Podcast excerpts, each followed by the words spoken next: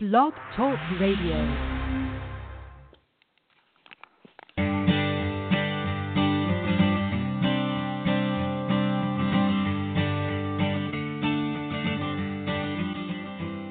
Hi, and welcome to The Art of Film Funding. I'm your co host, Claire Papan, along with Carole Dean, author of the best selling book, The Art of Film Funding. Carole is also the founder and president of From the Heart Productions and the host of this show. A dynamic and highly intuitive storyteller, Diane Estelle has worn many hats over her career and garnered expertise in all facets of the documentary genre, thriving in both the independent field as well as collaborative environments.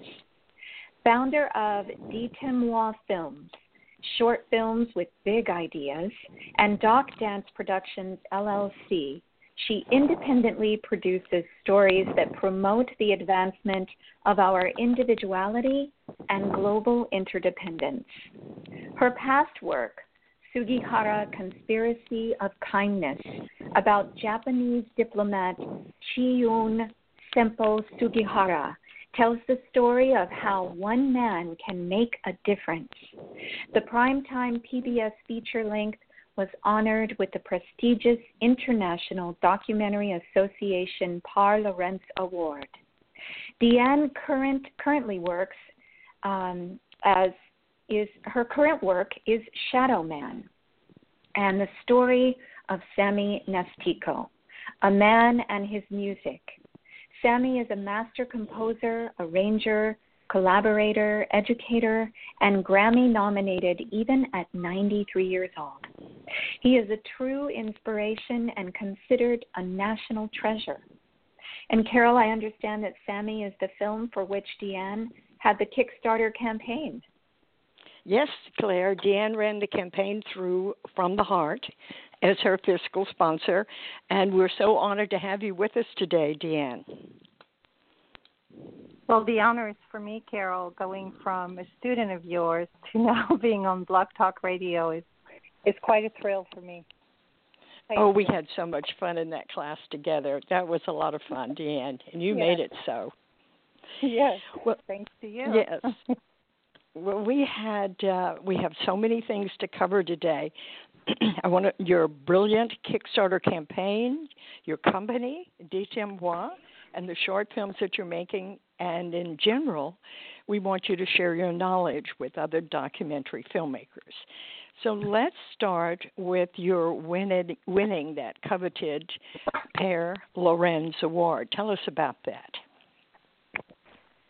Well, this was Pare Lorentz Award was quite a surprise for me. Uh, something actually never expected.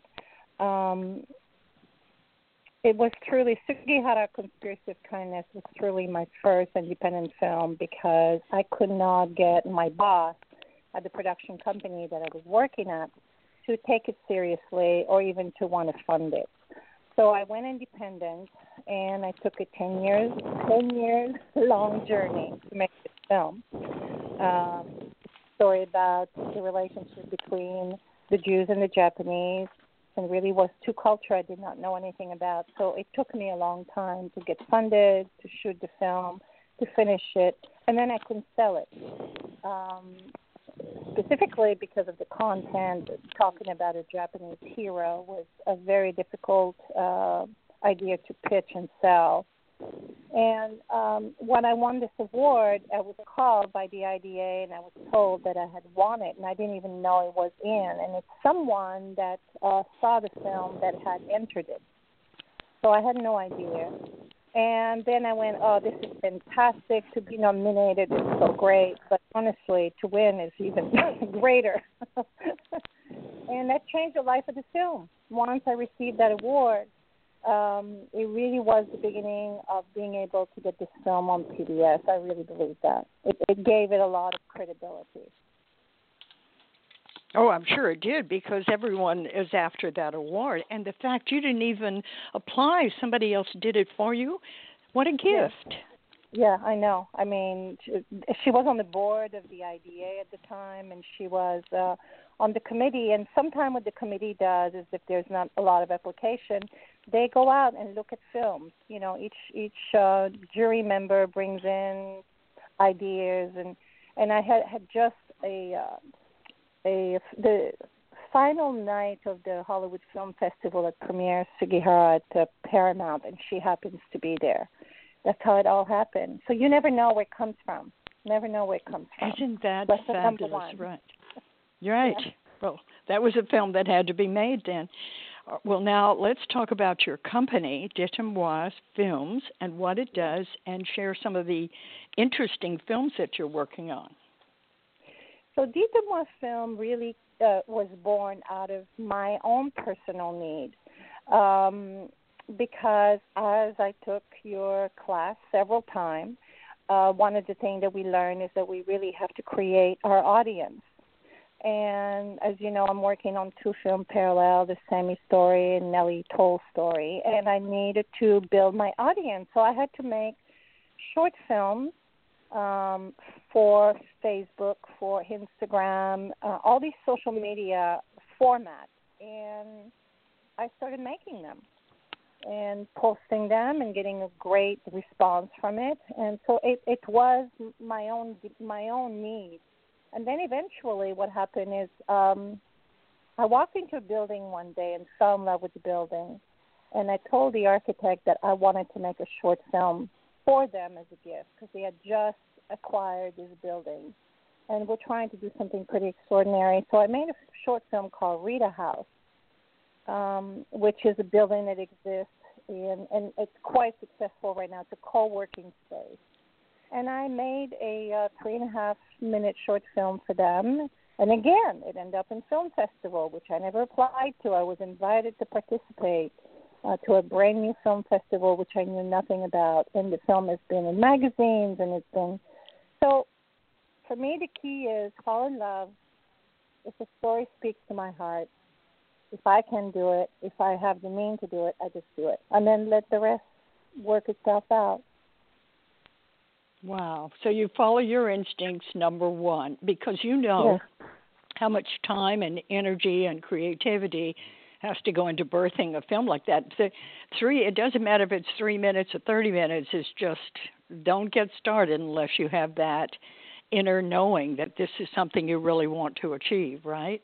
That's correct. And sometimes it makes no sense. Like Sugihara Conspiracy of Kindness made no sense to make that film because it was a I met the wife who lived in Japan, who didn't speak English. I had no contact in Japan.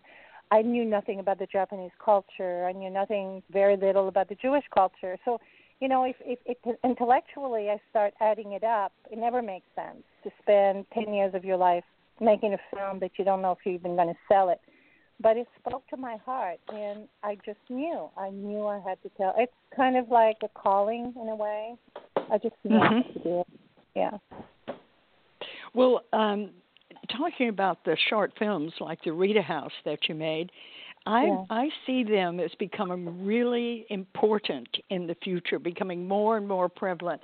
And I've been watching some of these short three, ten minute uh, documentary films, and I really love them and people's attention span is getting shorter and shorter you know so i think there'll be uh doc short docs will be in demand soon. What do you think?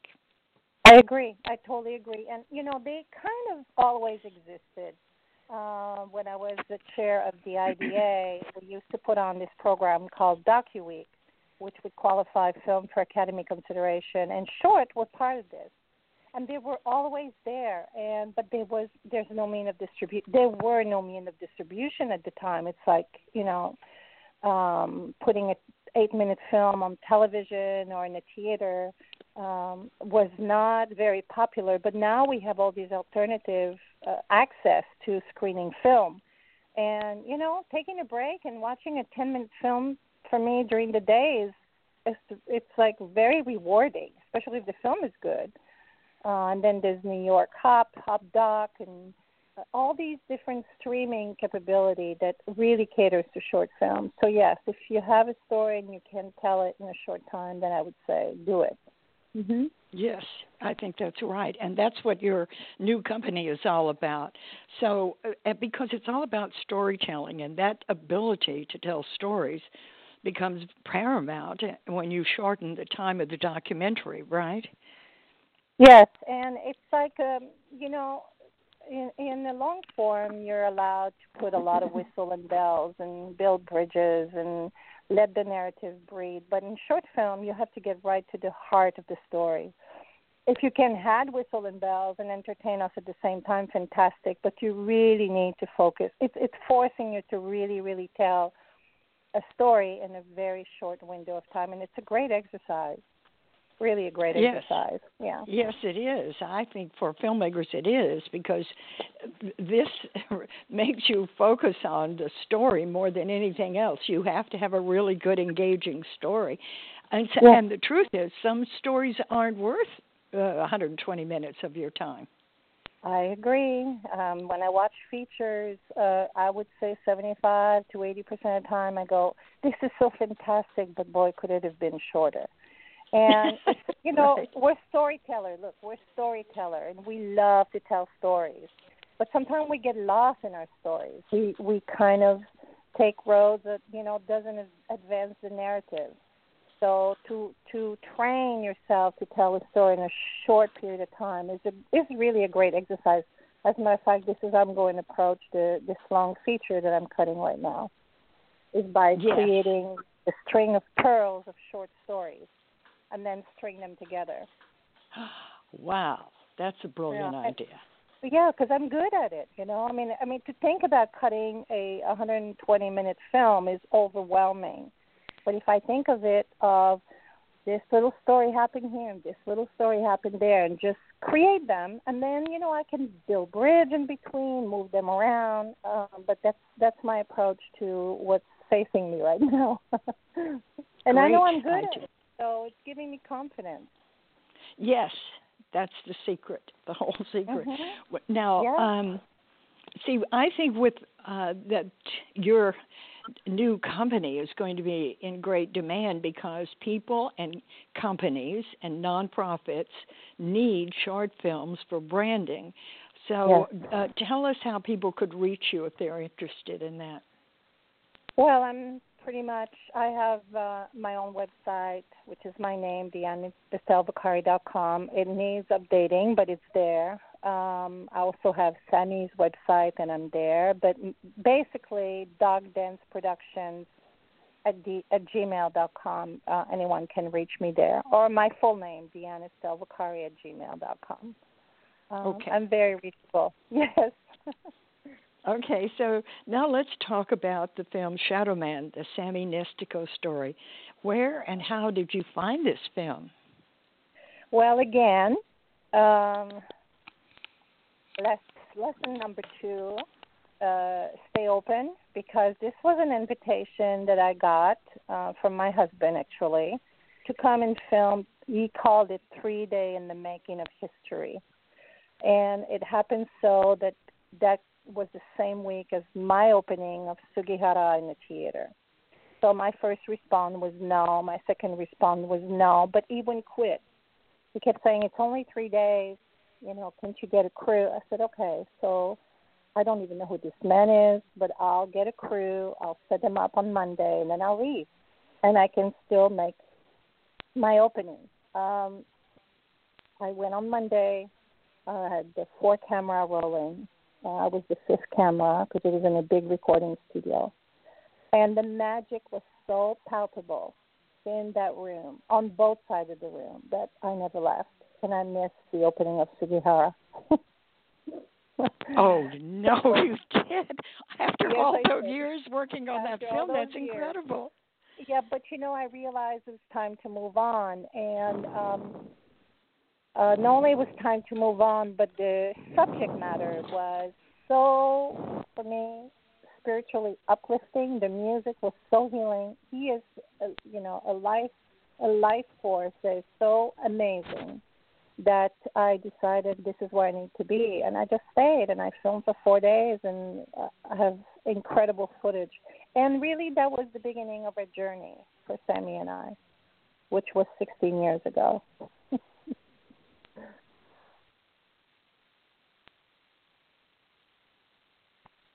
Carole, did I lose you? Yes, I'm right here. I'm just saying Okay. you you've been part of his life for 16 years, and that's Yeah. fabulous. And you followed Yeah. him around with your camera and gotten all these uh events that happened. Yeah, well, he's when I when I filmed him, he was 77. So you know, his career, even though he, this event was huge for him, because it began uh, uh, basically 16 years of very very prolific um, musical achievement for him in his career. Because for now, from this point on, he not only was in the shadow, but now he started doing his own thing. So whenever he had an event, of course, I would figure out a way to get there and pick up the camera and follow him. And yes, I pretty much have been all around the world with him, to Japan, to Germany, uh, when even went back to his homeland of Italy, which he had never been back, and shot it like a home video, you know, to document his, return to his roots. And uh, I just stopped filming two years ago, and now just realized because he is 94, and after this Kickstarter campaign and the interaction he had on Facebook, the impact social media had on him, he decided to go back to writing again, and uh, I have to film again. I'm not done. Oh my gosh, uh, he's going back to writing uh books. You mean? started writing again after the Kickstarter and after his interaction with people from all around the world because of Facebook, which, you know, um, he never knew about before. He had never used Facebook. We figured he probably was the oldest person on Facebook and Kickstarter. So every weekend I went down there and we answered questions and responded to comments. And uh, when we ended, he called his publisher and said, if I started writing again, would you publish it? And they were ecstatic. They said, Are you kidding? so he's writing again with one eye, uh, arthritis in his fingers. I mean, he's just, it's taken him a long time, but he's doing it. This And is fantastic. Yeah, yeah. well, tell us where you are in production and what uh, was the reason for running the Kickstarter campaign. Well, because I had a 77 year old subject who ended up in his 80s and his 90s, I couldn't get funding, um, honestly, from the traditional uh, way of selling film. First, I'd get, you know, well, he's not an American master. Who is he? And I'd say, no, he is an American master. But it, it was not. It was not a road. It became very evident it was not the road I needed to take. So we self-funded the film uh, over the 16 years by borrowing camera, uh, begging for mileage, you know, staying in dingy hotel room, but we did it, and uh, we got it. We documented it, and then I'm at the point now where everything is organized, everything is on Drive, everything, most of it is transcribed, and I still need to do some interview, but I stopped interview because I wanted the narrative to uh, being a structure to the narrative to see who else I need to go get because there's so many people that will give me an interview on this. Um, so I decided to take the plunge, and as scared as I was of um, Kickstarter or Indiegogo, I decided it was time to give it a shot, and uh, I'm really glad I did. Really glad I did. Yeah. Well, I know it was a lot of work, but let's start with uh, first of all, we recommended uh, someone for you to work with who was a specialist on Kickstarter, and and you know, let's start with you having to learn and work with another person when you're a self-starter and a person who knows what they want and just takes the camera and go goes out and gets it. So having to deal with uh, another person telling you what to do and when to do it and how to do it how did you handle that? Um, well, it, it happened early in the camp. Actually, it happened before the campaign because I did sign, uh, you know, because of your recommendation and having a couple of uh, conference call over the phone with this gentleman.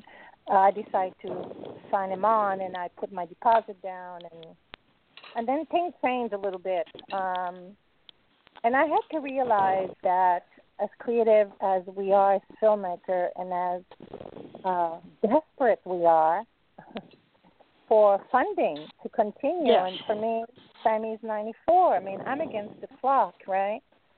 Um, it doesn't mean that we have to go at it in um, what's the kind word say? I mean, we have to go at it with power. Meaning, I've worked on this for 15 years. This is my subject. This is a very special um, story, and really, you're not doing me a favor. We're doing each other a favor. So I'm handing you a national treasure. You're going to help me get money for it. And once you know, once you meet halfway and not one over the other, I think that's where the key to success is. Uh, this gentleman was all about money. Uh, creativity was, well, it's great if it's there, but if it's not there, who cares? Let's go get the money. And for me, it was all about creativity because that's all I've done with Sammy for. I don't put anything out there that I'm not happy with because it's his name on it and it's my name on it. So I had to readjust. I, I had to make um, an adjustment and um, really think about how to go about this and how to include, you know, bring him in into the the story and uh, expose him to Sammy. Actually, that's what the first thing I did is I brought him onto a, a birthday event. We launched with a birthday party and. I brought him in, and that changed the course. That changed everything. Once he was in the room with my subject and realized um, you know who he is and the love that surrounds him. I think it changed. It really changed uh, his approach, and we we we're a great team till the end. Oh, that's fabulous. and I understand that your video on Kickstarter was one of the most watched videos. Tell us about your trailer. That's what I was told. You know, but I because I think he's the oldest man on Kickstarter. He was the oldest subject on Kickstarter and we even posted a video of him watching Kickstarter on the the watch him watch it on the um, computer, and I filmed it on my iPhone, and we posted it, and people just loved it. I mean, it was a whole world opened up to him at 94 years old. He had no. I remember saying to me, "How are you going to get this money? Where are you going to get this money? Are you sure you want to do this?" he cannot understand the mechanic. I mean, let alone me understanding it. He certainly could not wrap it around his brain what was about to happen. And then every ten thousand dollars, say, "Oh, I'll feel a lot better if you eat hit ten. I'll feel a lot better if you eat twenty. And then when we finally hit sixty, he called me. I was out of town, and he called me and he said, "I don't believe this. How did you do this?" I said, "Well, you you were there every step of the way. you know how we did it. Uh, yes. So, oh, you well, know, it's shocking. Uh, you know, I uh, all the years that you've been working with him, and and you really have paid for everything yourself, and finally to go out there and bring in the money and see it like a ticking clock with the money coming yeah. in on a daily basis, he must have yeah. been thrilled. He was. I mean, he was watching. First of all, he was watching the uh, the pitch three, four times a day. His wife would send me a picture of him sitting at the computer and watching it, you know. and and then he would re- he would go on Facebook, and even though he couldn't answer the um what people were sending him, he would read them.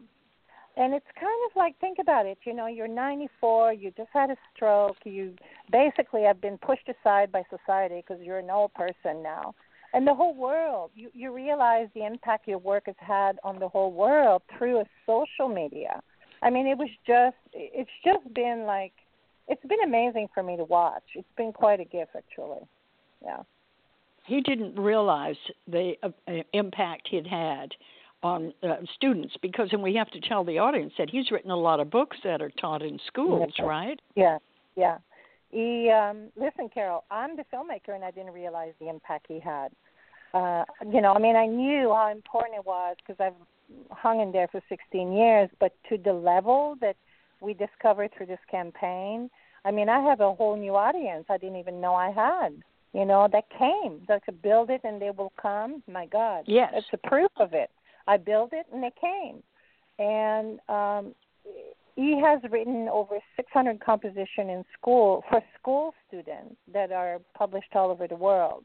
So, he, he, like you said, you know, I just did my job and I did it the best I could, and I sent it out there. And you, we don't know. I mean, that goes for filmmaker too. We don't know the impact we have on humanity. um, when we make our film. We really don't know. I mean, you know, we we sometimes struggles and we don't make a sale, and uh, our film kind of live on their own somewhere. But to to find out in one forty four days how big your impact has been has been life changing for him.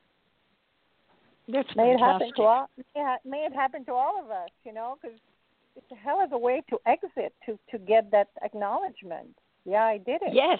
Yes, he, he's I- knowing what they think of him while he's still here, and and it's right. through your film and your intent. And you drove down there and sat with him and did the answers for him on Yeah. Facebook for many days, right? Uh, from Thursday to Sunday throughout the entire campaign. I was there every weekend, and actually now I have to go every other week because there's been a big withdrawal of, you know, yeah, exactly. But now it's okay because I have to do all these rewards, and he has to sign things, and he, you know, he wants to be part of it. So I'm going down there on Thursday night. Oh, how lovely.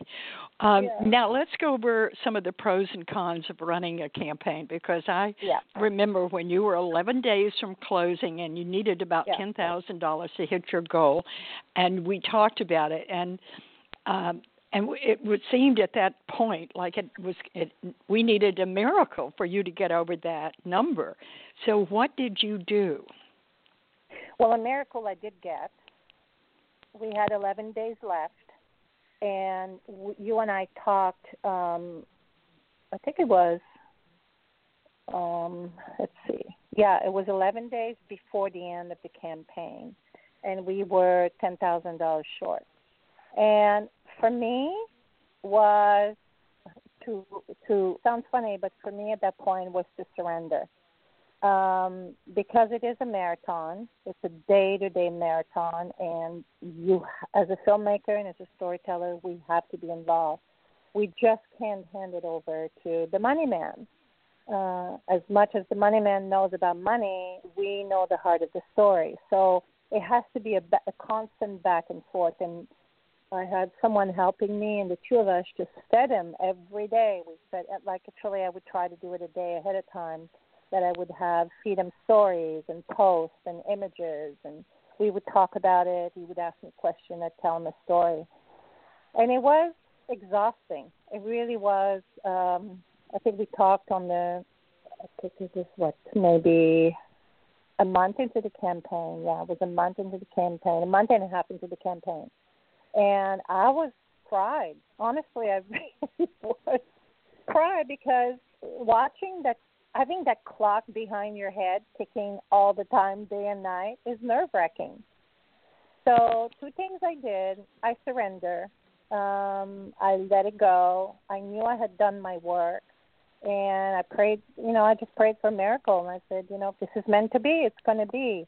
My biggest fear was for Sammy more than me. I knew I could handle a campaign that wouldn't succeed. I just didn't want to do that to him because his face was out there and his name was out there and his reputation was out there. And that's exactly what happened. Because he was out there, the little people out there did not want it to fail. And it's something I never counted on. Um, it didn't happen because of me. It happened because those people would not let us fail. They just won't. And from uh, being ten thousand dollars short, having eleven days left, within three days that ten thousand dollars came in. Wow, that's yeah, incredible. and it was truly a miracle. So now we had eight days left. We had reached our goal, and we needed to. We decided to do two stretch goals, and again the same thing happened. And I wouldn't watch it. I would not look at the numbers anymore. I just let it go because everybody else was watching. All I had to do is read my text, and I'd get a text daily from someone that say, "You're so close. You did this. You did that." So I wouldn't watch it, and I would let Howard do all the work. Uh, I would keep feeding him, you know, posts. Amy and I actually would come up with some ideas about what was his audience. So now I knew he had the pulse of the audience, and he really got into it. Um, and we just let we just I just let it go because if I had I couldn't force it. um, I would have driven myself crazy. No, So this is where you used your power, which is your artistic power, to connect Sammy to the people on your Thursday through Sunday chatting online. That must have done it. That's it. Yeah. And we didn't stop. We just till the end. I mean, now we took a long break and we kind of are starving them in a way, but um because they're saying, "Hey, we haven't heard from you. Are you okay?" So I have to do a pose and let everybody know that we're just so deep into fulfilling rewards and interviewing assistant editor, and you know, it, it's um taking a break in terms of social media, but we'll get back on it again. Um, right. Well, um, be- yeah. because running this cam- these campaigns is so stressful, how did you calm yourself down to focus? Well, I have um, I have a, rich, a, a routine that I do. Actually, it was a short film I made called um, Vessel Building, and vessel building is simply like a 15 to 20 minute energy regimen that balances my chakra, that clears blockage uh, in my meridian, and it stretches my muscles. And I meditate um, or you can call it pray, or you know. And I try to do it consciously, meaning that I don't wait till I'm sitting somewhere on a chair to close my eyes, because when I did that, it never happened. So now I try to like catch even a minute at the market, just still myself, you know, just observing, breathing deep, and that's what I did. I was when I reached my goal, actually, the first goal. Um, I was standing in the pouring rain waiting for my granddaughter to come out of school and it was so cold. And my phone and I was breathing and I was meditating to calm myself down because I I thought I had gotten there late and I wasn't late and I had time to wait. So I just kind of centered myself and uh planted my feet on the ground and started breathing deep and then my phone started beeping and there was all these red balloons that were coming out of it, and I, I couldn't even figure out what this was. Like, what is mm-hmm. this red, this red balloon? And it was my husband sending me red balloons because he was watching the clock more than I was, and and we know that we had reached our goal. You know, so and I oh. was in the pouring rain. I had a number, and how often does it rain in LA, right? And right. I thought, wow, it's just you know, it's just dripping money. Money's just dripping on me, which is just catch it. Just catch it. yeah, so That's I a wonderful one. I, I'd be more than happy to share that with people. There's a link where you can actually. There's a beta um, link right now. We're not 100% finished with the piece, but he released a beta um, trial that is on uh, on the internet right now that I'd be more than happy to share. Oh, great. Okay, good. Yeah. Now, tell me, I know you wanted the funds to edit. Are you starting yeah. to edit with the funds? Because I know it wasn't enough for your original budget. Yeah. So, yes. So, you know, we have all these points where we think we've arrived, and it's happened to me many times during my career. It's like, oh, I finally made it. And that was my reaction when the Kickstarter ended was, oh, I finally made it. Now I can edit and I started calling editors and got two that were very excited and met with them and then I started doing my budget because the reality of it is even though you raise 75 you don't get 75 because there's fees uh, to be paid. There's credit card fees and there's PayPal fees and there's um, you know um, this gentleman had a fee as well. And I mean, there's many things that have to be paid before, and then there's the reward that you have to create, produce, and ship. And I have 511 donors that have taken rewards, so it's quite a wow. task. So by the time I, I'm getting done, I'm realizing I could hire an editor now and go for three months, and then what? Then I'm out of money. I don't have a film and I have to start fundraising again. And God knows if this editor will be available uh, when I've got the money. So I was highly, highly advised um, by a man named Doug Doug Block, C L O C K, who I met with last weekend at the um, Duck Camp Oregon. and right. we spent half an hour together. And he, he's a consultant for film, and you know, and helps filmmaker. And he said, "You don't want to hire an editor now?" And I said, "Why not? Why not? I'm ready." And we went through, and I got, "Oh my God, I never thought of it. I never thought of the fact that." You know, I'm going to run out really fast, and I won't even have a final product. I may have maybe a rough 20 minutes, but that's it. So I've shifted gear and I'm hiring an assistant editor that's going to come in. I don't edit, by the way. So for me, editing is it's not something that I do myself, and it's something I want to do. This is where I stop.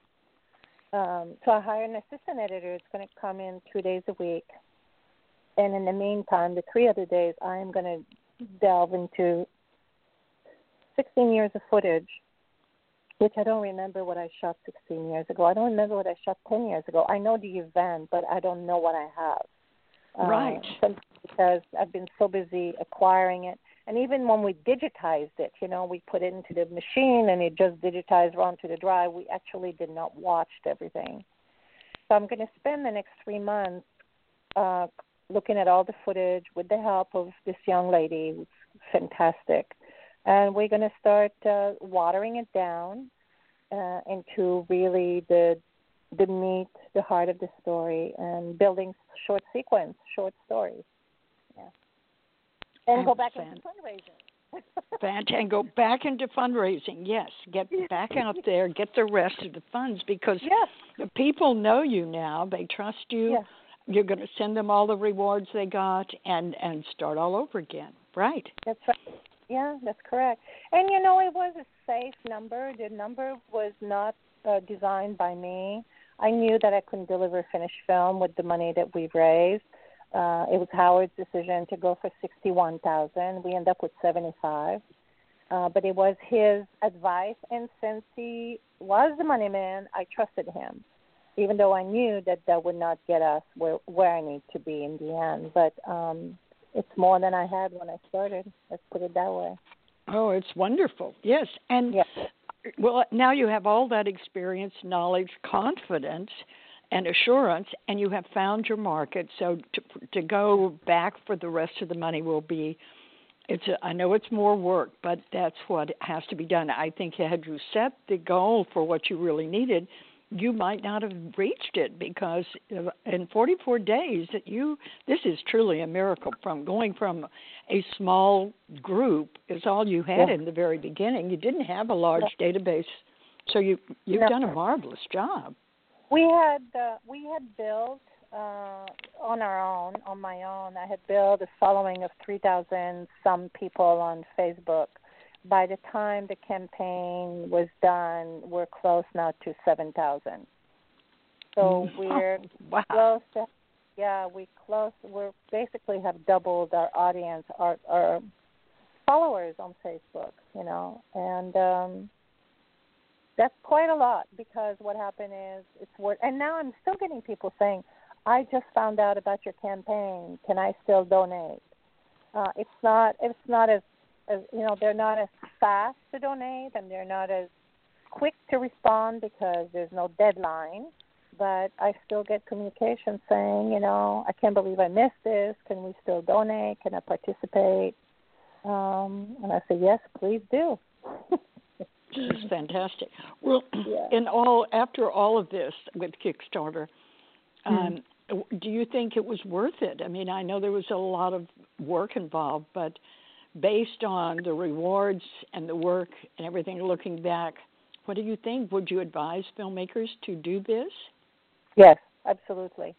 Um, you know, it, the the beauty of it is that um, you can set your time, you can set the amount of time, you can set how much you want to raise, and um, get your subject involved if you can. You know, connect this subject to the audience. If it's a historical film, there's there's different approach. But if you have a subject, and this is what the key was for us, is that we connected Sammy to his audience and his audience directly to him. So there was no middleman for them to access him. You know, I mean, I got people in Russia that have never had the chance to talk to the maestro directly, and now there's communication through Facebook. as much as there's so much controversy about Facebook. I mean, it's it's an incredible uh, tool to use when used well, and uh, he's staying in communication with them. Not as like I said, not, not as often now, but because that could be a full time job for me. oh, but what how rewarding that must be for you to see yeah. him reconnect, come back to yeah. life, come realize back to that life isn't over. He's got more to do. Yeah. He used to say to me the last two years, you know, I can't stop dreaming about music. And I kept saying, well, that means that you're supposed to write again. He goes, no, I'm done. I'm retired. I, I've written everything I'm supposed to write. I said, but you're hearing music he says i can't get i can't get away from it i said well then you're not done you're not finished there's something else you need to say there's one you know i keep telling him about you know reminding him about amadeus when he was on his deathbed writing still writing music you know i said you got to finish it you, you're not finished yet and uh i mean just the fact that he's writing again to me is just it's incredible at ninety four it's just yes. incredible yeah that's wonderful yeah. Well, we're going to switch films now because I I also love the other film that you're working on, Nellie. So tell us a bit about Nellie and the and the NEH grant that you just applied for. So Nellie, Nellie Toll, Dr. Nellie Toll, um, is someone who approached me again. It's not something I seek. Um, she saw Sugihara Conspiracy of Kindness in Florida at a at a museum down there and she contacted me in, uh, in 2005 and wanted uh, wanted me to consider telling her story, and I basically said no, no, no. I'm not making any more Fanny there, so I was not really interested in taking on another film. But she insisted and sent me her book called Behind the Secret Window, and it's basically the story of uh, if you can imagine, Anne Frank. Uh, in in hiding during World War II, except she was alone with her mom. And for 18 months, at the age of 10, she um, was hiding in a window cell for 18 months. And during that time, she kept a diary, a la Anne Frank, but she also created a body of 64 watercolor of an imaginary world. And that's how they kept her quiet. She painted. But any event that would happen that would scare her, would overwhelm her, or death would be at the door, she would turn it into an imaginative story of totally the opposite. And I think she created it, and it helped her survive. She's still alive. She's now 85. And uh, after I read the book, I saw it. I saw the book like in in an IMAX story. I wanted to do an IMAX film that was my first reaction because in 2006 is the only language uh, I could use to express how I want to make this film. So the film now is turned into a nine-minute segment, three three-minute film, again short film that travels with an exhibit of Nellie's work. And now we just applied for an NEH grant to do a virtual reality um, segment a prototype of virtual reality that would travel to the kids, to the school, to the homeless shelters, to hospitals, to give kids the ability to imagine a better world for themselves, no matter their circumstances. Wow. So we found that NEH had, so uplifting. Uh, yes, yes. And that's what it did for me. Uh, even though the backdrop was the Holocaust, um, her story is so triumphant. It's such a triumph of the human spirit that this is what I wanted to promote. And um, the NEH just put out a grant application for uh, research. One is research, one is prototype, and the last one is production. So we we have done the research because we've got the traveling exhibit, we've got nine minutes of film. Uh, we had we won best exhibition in the state of Ohio. We won Best Educational uh, Program in the state of Ohio two years in a row. So it's it's a winning combination, but it's I had to really think outside the box to make this one happen because again, nobody wanted to hear about a film about the Holocaust. Or what I got to was, oh, you know, you'll get funded. don't uh, you'll get funded. yes. You know, people have not wanted to invest. It's like, oh yeah, she'll get funded for this. A film about the Holocaust, but it's not. It really isn't. It's really an art piece and a, a story of the imagination. Yeah. So we've applied for the prototype, uh, which is the middle one. It's a hundred thousand dollar grant. Um, you know, which you have to match. So we had to bring it down because we didn't think we could match a hundred thousand. So we br- brought it down. And if we create the prototype and start traveling it, we got a bookmobile that's going to take on the VR. We partner with a lot of different association, and then we can apply for the production grant next year. So that just is happened brilliant. Two weeks. Yeah. But now, why why VR? Why virtual reality for this film? Explain that to us. Okay, so the statistics are that um, 76% of children in this country never go to a museum, or it's financial, it's uh, time constraint, it's it's many reasons. As you know, the arts are being defunded slowly but surely uh, around the country. So I think we need to have alternative way of bringing the arts to young people. If it's music, if it's painting, if it's imagining, if it's reading. So we thought, um, how about we put the kids in Nellie's apartment? It's a lesson of history directly for them to be put in 1945 World War II time. To listen of his, we put them into our ability to imagine and paint. So it's a story of hope for them. It's a story of starting to provocate their imagination, to use it in any way they can. It doesn't have to be painting. You know, she tells them to write, uh, write their story every day, or uh, talk to someone about their story. Uh, it, it's it's a lesson. It's le- it's a very well-rounded lesson for uh, young people to have access to something that they may not have access to. And VR travels with a computer and a set of you know a goggles. It's a goggles, so it's not that expensive to do. And we'll test it in the state of Ohio with the bookmobile that goes from school to school, and then hopefully we'll we'll mass produce it to to reach to other states.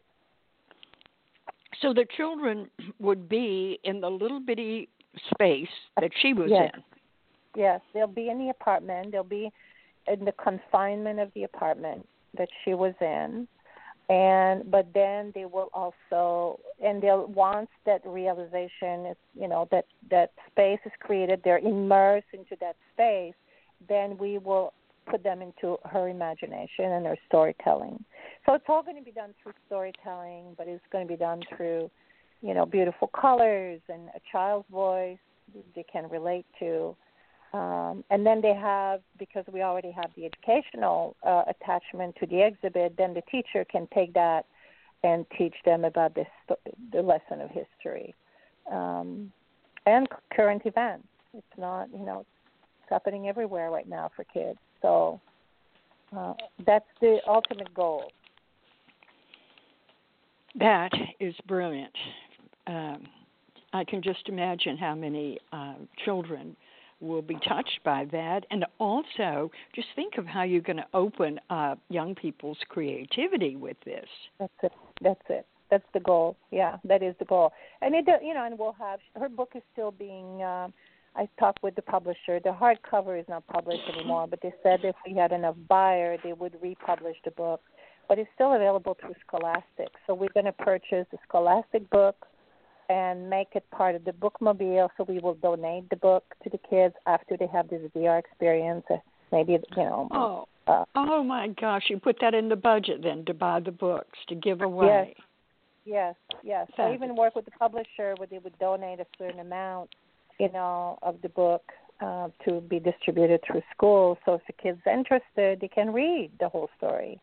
And I interviewed some kid last year. She was speaking to school back east, and I went and I filmed it. And the kid said, they said, you know, it's one thing to read a book, goes in one year and out the other, out of the other, but to have this person in our room that lived it, it's a whole different experience. And that's when the VR becomes very uh, important because you're basically bringing Nellie to them without Nellie going anywhere. I mean, let's face it, she's 85. She can't go everywhere. But I will bring Nellie to them and her story to them instead of them coming to us. Like, again, build it, they will come. Same, same principle. And it's been a long process. I optioned this book in 2006, so it's not like, you know, it's not happened overnight.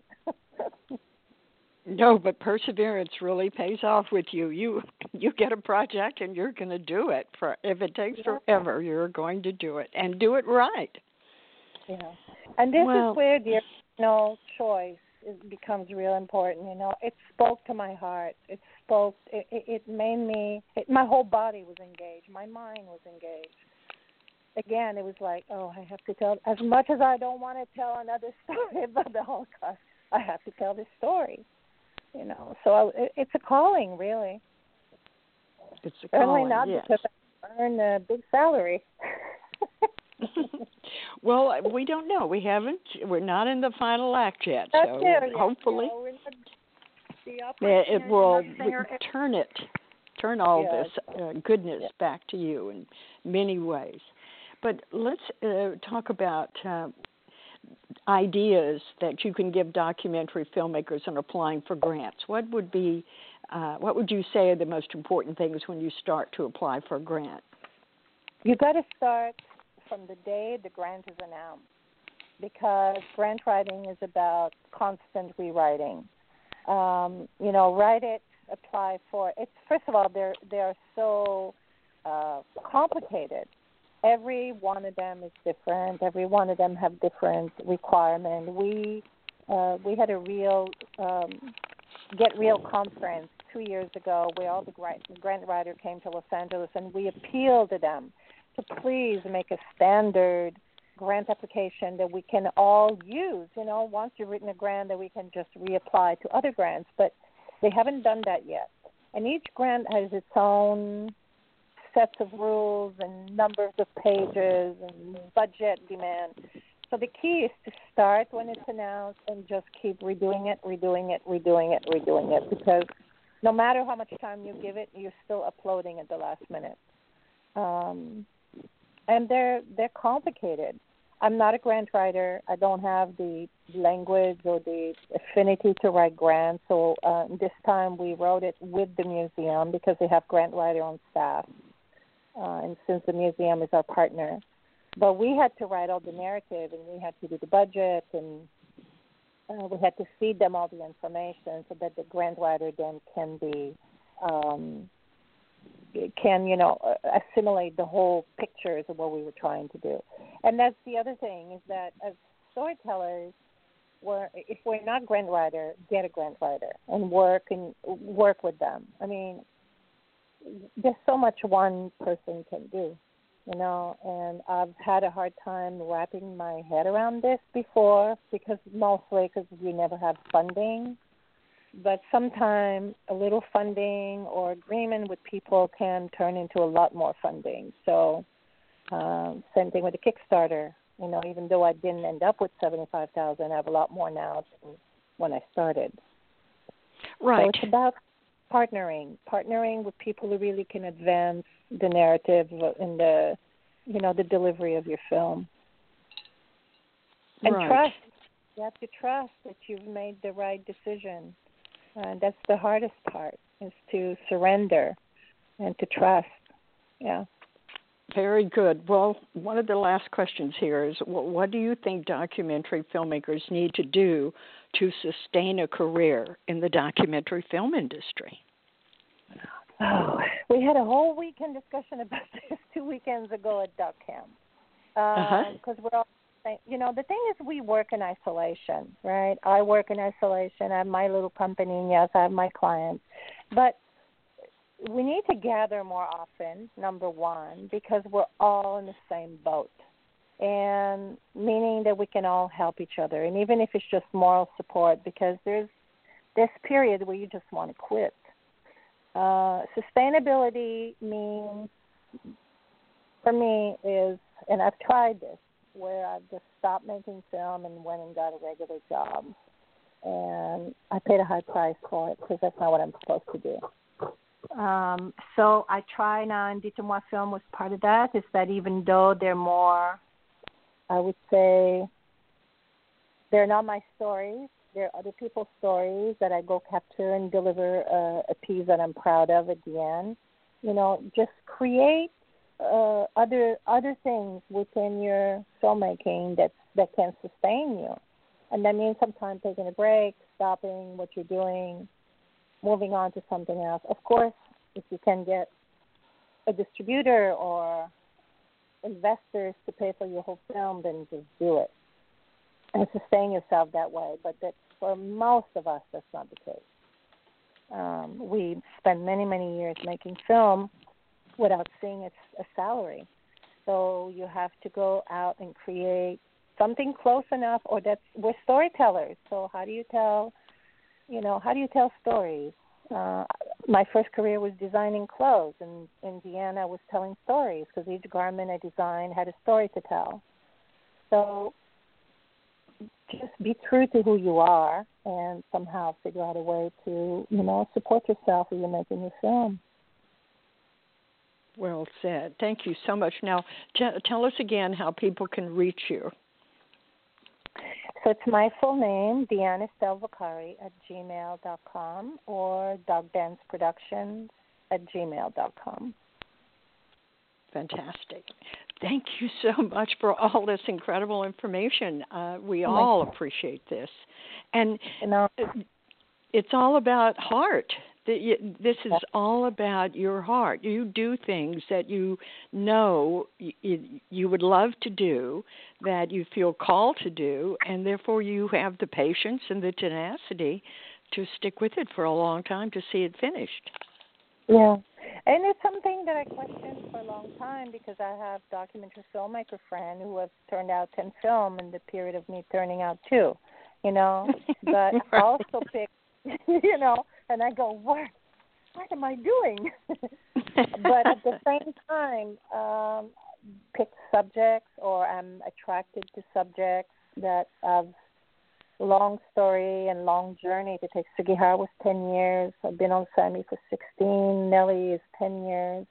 So I'm now in Sammy and Nelly are a very different stage of production, but uh, you know, it's still a lot of years to invest. And um, I'm not one that turns into film a year. That's not who I am. It's just not who I am. So maybe it will change. Who knows? You know, with funding, thing everything can change. With regular, consistent funding, everything can change. Exactly. Yeah. So there's there's a future. That's right. Oh, thank you so much for sharing this. And we want to know about your NEH grant application, so you have to keep us informed. I certainly will. Thank you so much for having me. Thank you, Claire. This is an amazing uh, format, by the way. Uh, I listen to these oh. blog rates all the time, and they're really great. Oh, thanks. We appreciate it. It was a pure joy to have you. Yes.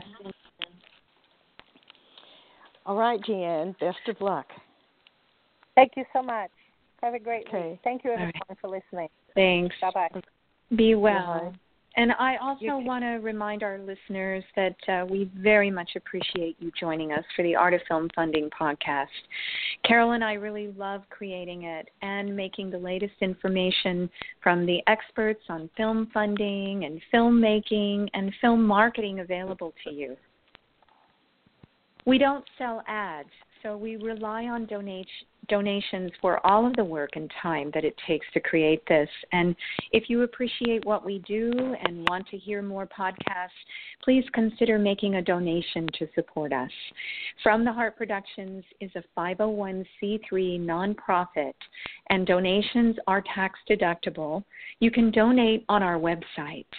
On our menu under blogs, you'll find a link to the Art of Film Funding podcast there, and that is where you'll find the latest episodes, and there you have the opportunity to make a donation. So thank you once again, everyone, and Carole, wonderful show as always.